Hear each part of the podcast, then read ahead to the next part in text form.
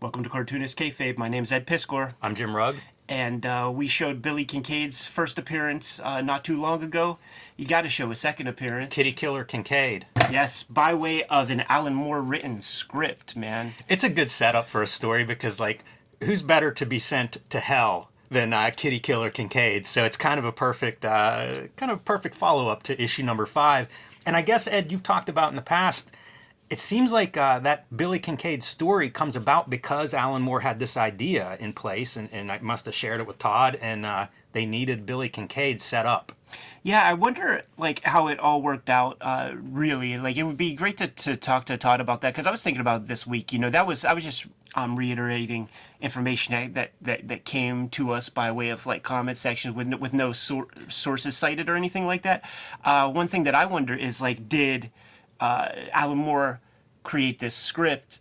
Todd McFarlane saw it and then scrapped his issue five based on the script that he read rather than talking things back and forth Right. with with Alan Moore and so then he gave you an origin of this character that Alan Moore created I don't know Yeah, right. It's, it's worth saying the I don't know part because, you know, part of the clues is that the solicitation for issue five you can find and Yeah. it doesn't really mention Billy Kincaid. So something changed somewhere, but it's so hard to tell in those early days of Image exactly what was going on. You know, it feels like they're laying down track right as the train's, you know, rolling in behind them. So that's a monthly comic grind man Yeah, exactly. that is the monthly comic grind Worth noting in this cover, of course, the homage to Spider Man 1.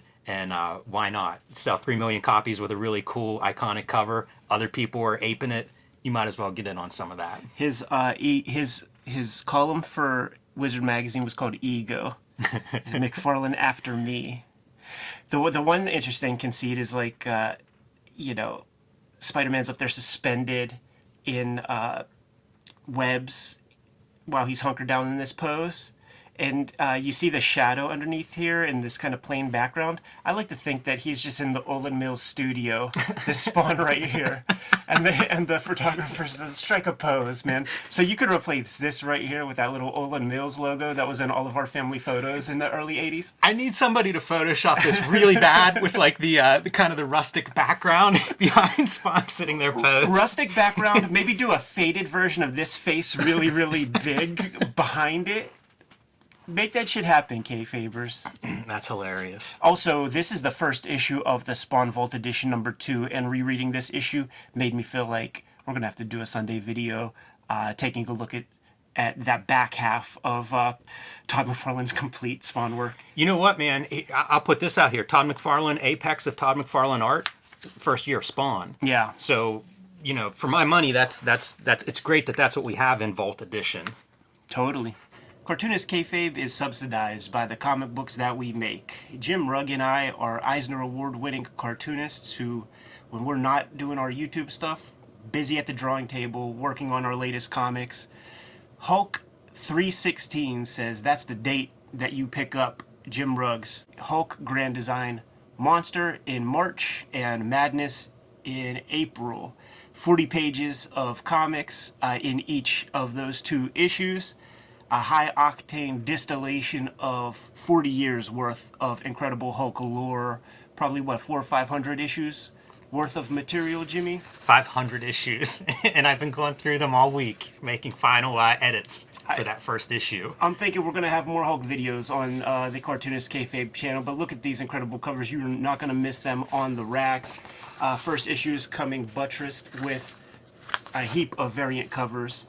Uh, first off, we'll take a look at the Eddie P variant by way of Todd McFarlane and the Herb Trimpe, John Romita design of that OG. When are we gonna bring back the Whiskers Wolverine, man? Also, the button nose. Yes, yes, yes. yes, very important. And the cute little beep. Marcos Martin does a variant cover of a great Hulk transition sequence. Man, love the line work on that middle curvy piece. And the Peach Momoko uh, variant cover, the cottage industry unto herself has provided a She-Hulk, Incredible Hulk variant, man, where she is holding up that little Volkswagen like it ain't nothing, man. What else you got to say about it, Jimmy? Anything? That's about it, man. I'm sending my final edits to for print to Marvel tomorrow. So whenever you see this video, they've already gone out, and uh, you know you know the drill, Ed. That last week before you actually send this off to the printer, it is everything. Every idea that you hope to get in there, every note that I had for myself. Like I am working round the clock here. I'm in the last uh, 48 hours of this. I don't want to call it a grind. It's more of like the, the the, the kick at the end of the race to get this thing to be the. Uh, the, the extra 10% you put in at the end that we hear the great cartoonists talk about, that's what I'm aiming for right now. So it's all excitement on my end for it. And 316, all I need is Stone Cold to retweet it now, and I feel like this journey is complete.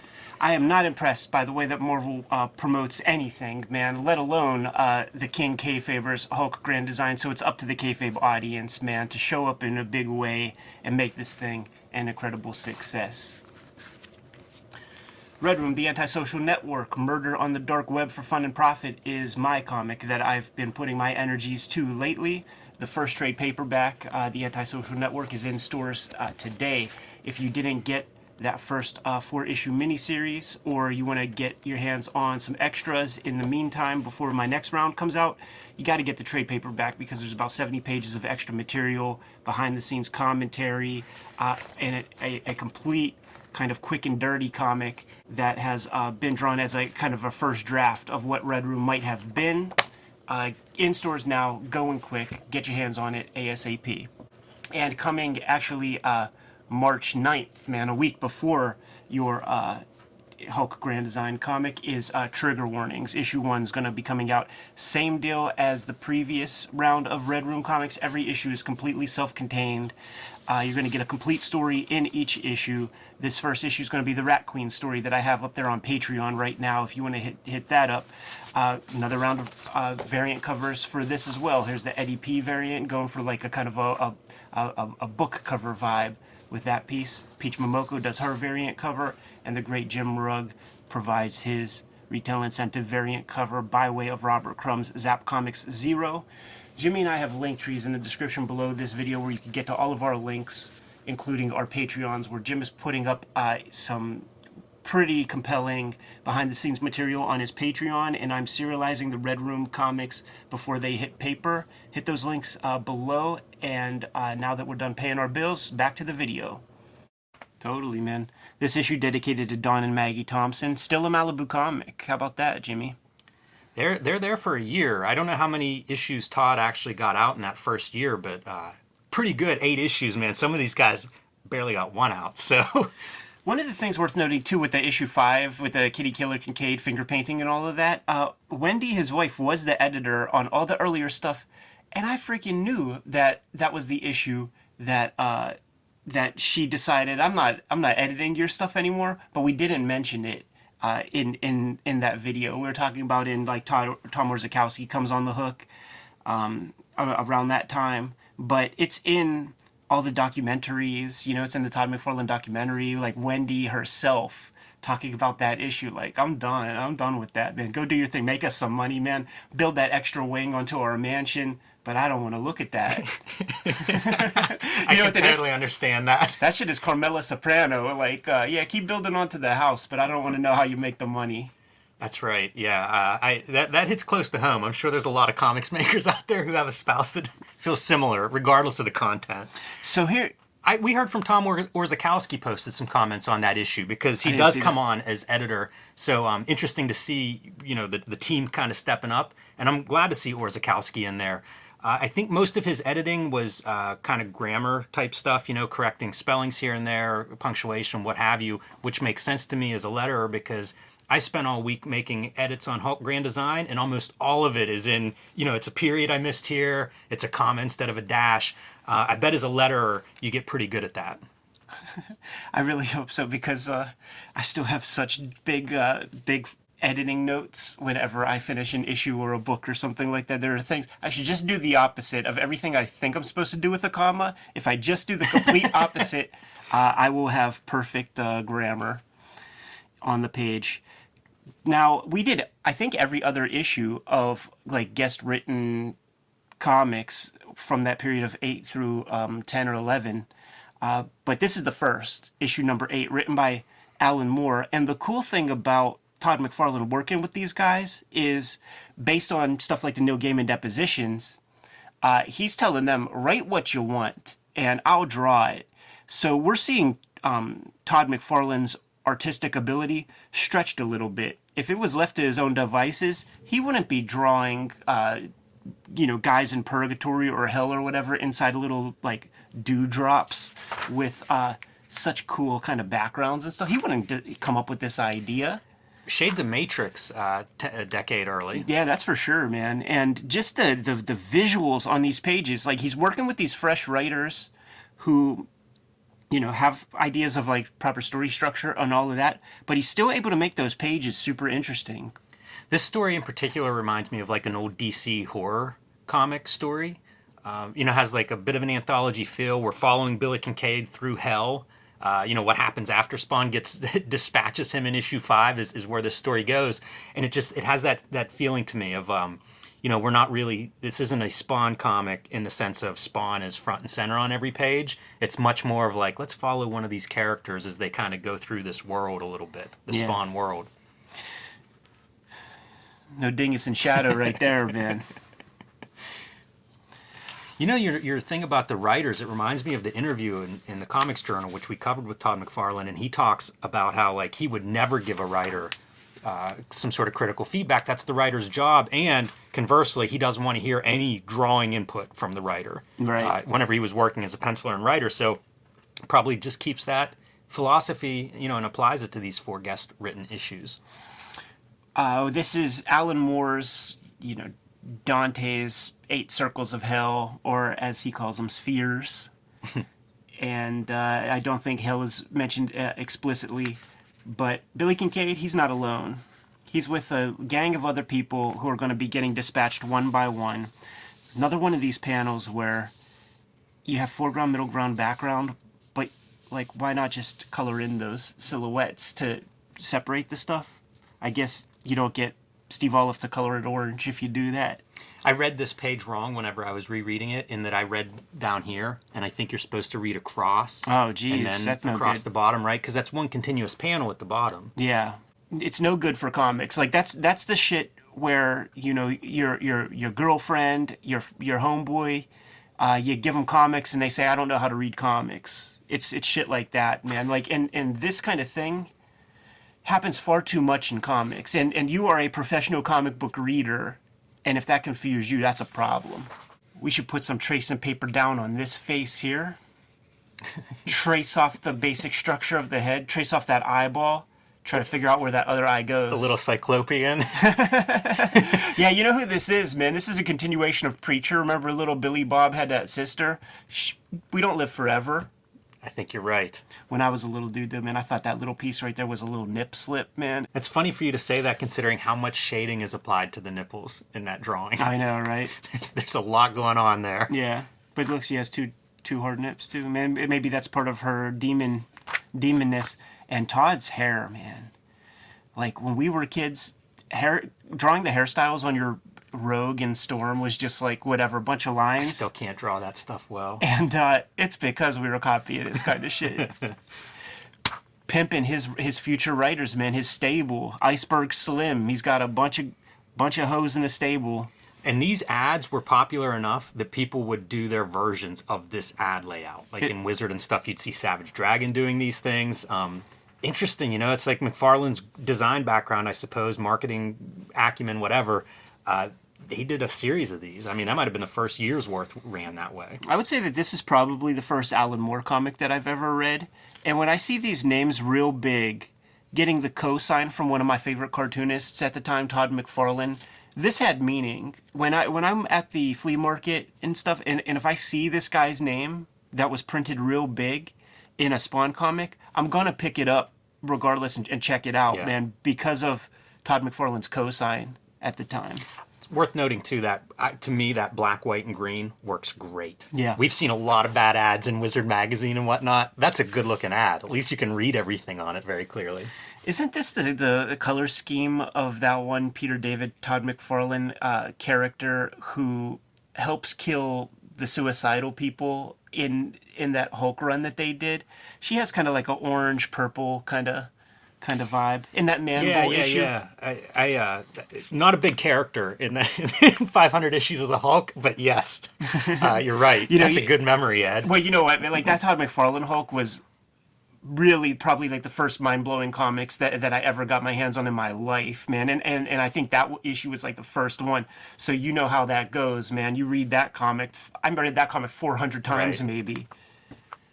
I used to read comics every week, like just grab my whole stack, and I couldn't look. I couldn't wait till the weekend to just read my stack of comics again every week. Those were good days. Wonder if every comics fan went through that because I, I remember that vividly as well. I would just carry them all around because I had like 11 comics to my name Yeah. for three months. It's like a cyborg hell hell demon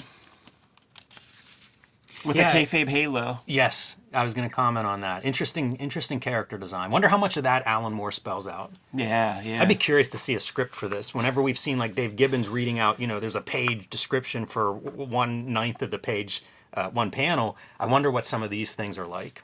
Every time Billy Kincaid goes to sleep when they're on their uh, their their travels, he's dreaming about his Pogs. demise. Yeah, Spogs. he's dreaming about that demise, man, day in day out, and it's you know it's torturous to him. How gnarly and stuff those knuckles are on Spawn. Oh yeah, yeah. Todd McFarlane says draw peanuts for each of the links of those uh, finger knuckles, man. Draw peanuts. We have our first friend dispatched, you know, called possibly to heaven, uh, but then usually the kid explains where they're actually going to a different sphere for whatever nefarious purpose. Yeah, our little interlocutor is the little girl, man. And when we've we've met Billy Kincaid already, and we've we know his history with uh, children. It is spelled out in captions and things, man. So it kind of leaves you tense the entire time. You you know you know there's going to be some conflict there.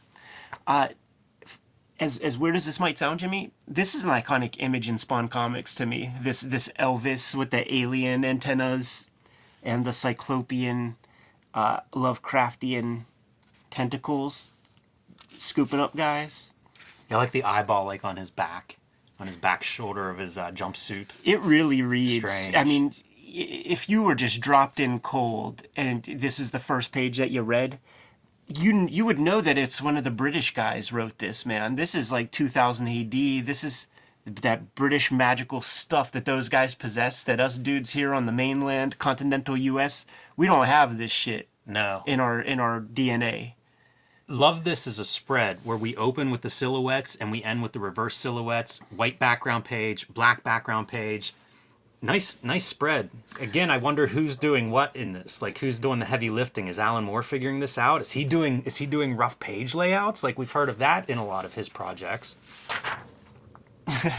with all- we've we've talked with a lot of Alan Moore collaborators uh, on on the channel. They all say say the same stuff about the Alan Moore script. That Alan will provide a lot of prose to describe what you are witnessing on the page, but has that little piece at the end where he says, "If you can think of a better way to do it, by all means, please do it." I think maybe Todd McFarlane might be the only guy who took him up on that offer, man. And here we go with uh, Kid Kitty Killer Kincaid making his move. They're down to the last two people left in this little troop that's been walking through the issue, and she's asleep, so can't help himself. Very disturbing. Yeah. because it's like it's like muscular arms, and then it's that paunch, and He- then it's like, you know, horse horse hoofs. You got me on that one, but even his head has like it, it's too big. He does a good fat head on on a person because it feels like that head is just too big with flesh, extra flesh around that skull. Right. And uh, this might be the introduction of those Violator brothers. You know, in in uh, in Sandman you had the Endless, and they all had uh, D names. But in Spawn World, you have uh, whatever. What the hell are these called? The the Phlebiac brothers, Jeez. and they all have V names. Enter Vindicator. Phlebiac Brothers. if you're sitting around and it's like, you know, we're gonna make toys of these guys, we'll have spin-off series and stuff, do you stop and think we're gonna need a better name than Phlebiac Brothers? How about that for a money shot right in the middle of your book? I, no, no artist I liked better the month this was published than Frank Miller. So to get a Frank Miller two-page pinup in that Sin City style in the middle, I was loving it. Were you? Did you have a Sin City style when around this time? Like I definitely did. Did anybody not have a Sin City? Some people were smart enough not to publish it or didn't have the option like myself to publish Right. it. But I feel like everybody everybody dabbled in this once this showed up. The best reign in comics, man. No doubt. Dave Sim. And a poster by Jim Lee next issue, poster by Rob Liefeld. There's a lot of big freaking names on that spread. It's stuff like this that makes me wish that McFarlane was was more of just like the drawer guy and took took the back seat to to like a super competent writer because he has a pretty good imagination. Even if Alan Moore is describing stuff, he still has to put pen to paper and, and come up with this. I've heard people talk about like McFarlane toys because it's just a lot of drawing, you know, developing these stuff things, and that he really shines there, and, and so do all those guys that end up doing a stint there. Uh, you know what's interesting to me in this piece is we've switched now from the Kitty Killer Kincaid point of view shot when he's closing in his, you know, closing in on the sleeping girl to now we've we've switched to uh, to the monster that's chasing him. Like it's literally we've turned the tables on Kincaid. It's kind of a neat conceit, and that feels like something Alan Moore would have written in the script. Sure, sure. Uh, maybe one of the most ambitious splash pages I've ever seen uh, Todd McFarlane try his hand at with this infinite staircase. I love it. Good luck. Ima- dude, imagine getting that in a script from Alan Moore. There's an infinite staircase that these guys are running up, and our fat dude is running out of gas. Yeah, and there's weird foreshortening, and neither of these characters have your typical figure body that you've learned how to draw your whole career. like you've got to figure out how to bend a violator and a fat dude up on this spiral staircase. And just making up these stairs, like eyeballing this perspective, but it all kind kind of works. it's another good spread, and you see that spiral in like your cloud formations or spheres or whatever those are around the tower that they're now inside of. All right, now let's go through our uh, seven, our eight spheres to get to uh, Malebolgia. It's such a it's such a funny like simplification of you're just running up the staircase and it's like get off on floor two, get off on floor Yeah. three. Yeah, and uh, even Alan Moore is giving Todd McFarlane a little bit of stuff to play with in future issues. You know, when we go to floor seven, like no nobody nobody goes there. Uh, so let's go right to eight, or you know, one of those floors is this way. So that leaves you something to explore in a future in a future issue. One of the things about kayfabe and anatomy and kind of understanding how things kind of work is when you have like a weird shaped character, you sort of know the marks to make to have these intersecting like masses to seem like anatomy, to, like to, to feel like there's some underlying structure, and, and McFarlane is pretty good at that. These are strokes I think we would see with uh, with a George Perez would do this kind of thing, and it really spoke to those image era guys. It's a it's a cool image too of the uh, the thing that Kincaid's most terrified of is his spawn encounter, and now you've got this living spawn like costume closing in on him. Pretty good. I, I feel like that's a pretty good sequence. Yeah, yeah, this image is really cool. Like, strikes me as very hard to draw. Never gonna complain about uh, outlaw style blood. Look at that man. Looks like the top of his head is peeled off. Yeah. It's all very violent. Malebolgia is recruiting people, souls for for his army, and it's like America in Vietnam. There there is no what is it M four like the like the, the guys who uh, who aren't fit for service. What do they call that? I know I know I got that wrong. But we're taking on all comers, man. You got a club foot, it doesn't matter. We'll, we'll, we'll find a job for you. And that's the deal with uh, Kitty Killer Kincaid here. Our portly spawn is but another tool in Malebolgia's army. I leave Spawn before we see like this pay off. But the idea of having like an army of these spawns for whatever to go to war with the angels, to invade Earth, a lot of stuff you could do with this. This feels like uh, you know you talk about Alan Moore creating some stuff that that Todd could then develop further. This feels like a pretty nice piece where it's like imagine a thousand or ten thousand spawns, what you want to do with them, and he kind of sets that up in this issue. He sets it up in this issue, I believe, to be knocked down in a way by Neil Gaiman, who I think the idea of Spawn is like there's one every 100 years or something. That's why you have your gunslinger spawn and, and your medieval spawn and stuff like that. Man, there's you don't see two spawns Yeah. fighting one another. Uh, so it's a schizophrenic comic, man. But that was those '90s. Yeah, no doubt about it. I had to bring this in. This is the uh, Street Angel Billy Kincaid story. Um, something that's that's all new to me, but from Darkest Image, one of the uh, like Image Grand Design stories. And you can do a, a flip here. It's just five pages. Barry Tan is the writer artist, but of course you have an ice cream vendor. Street Angel's going to show up there, and uh, whenever he tries to put his moves on, that's not going to work out. Some really nice effects of uh, the cartooning stuff. like the layout too. Reminds me of a, a Street Angel fight I once drew. But uh, she ends up with her payoff. She frees one of the girls that was missing and gets to eat all the ice cream. It's kind of a perfect Street Angel story, and uh, I was delighted to see we're talking Billy Kincaid.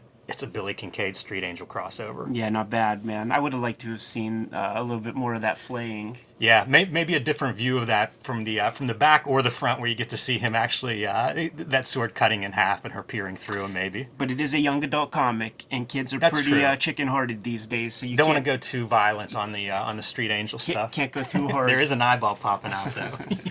There it is, man. The Alan Moore issue of uh, of Spawn, where we see uh, what happens in uh, the pits of hell with uh, the finger painter himself, the ice cream man, Billy Kincaid. The first uh, Spawn issue written by uh, a guest writer, and uh, you know, it was a comic. It was a Alan Moore gig. He was uh, expressing in interviews and stuff that he was interested in trying to play with that style of 1990s image comic. Like, let me do a bunch of big panels, try to communicate something, uh, try to give these kids what they want. And uh, you know, his image comics, I read them.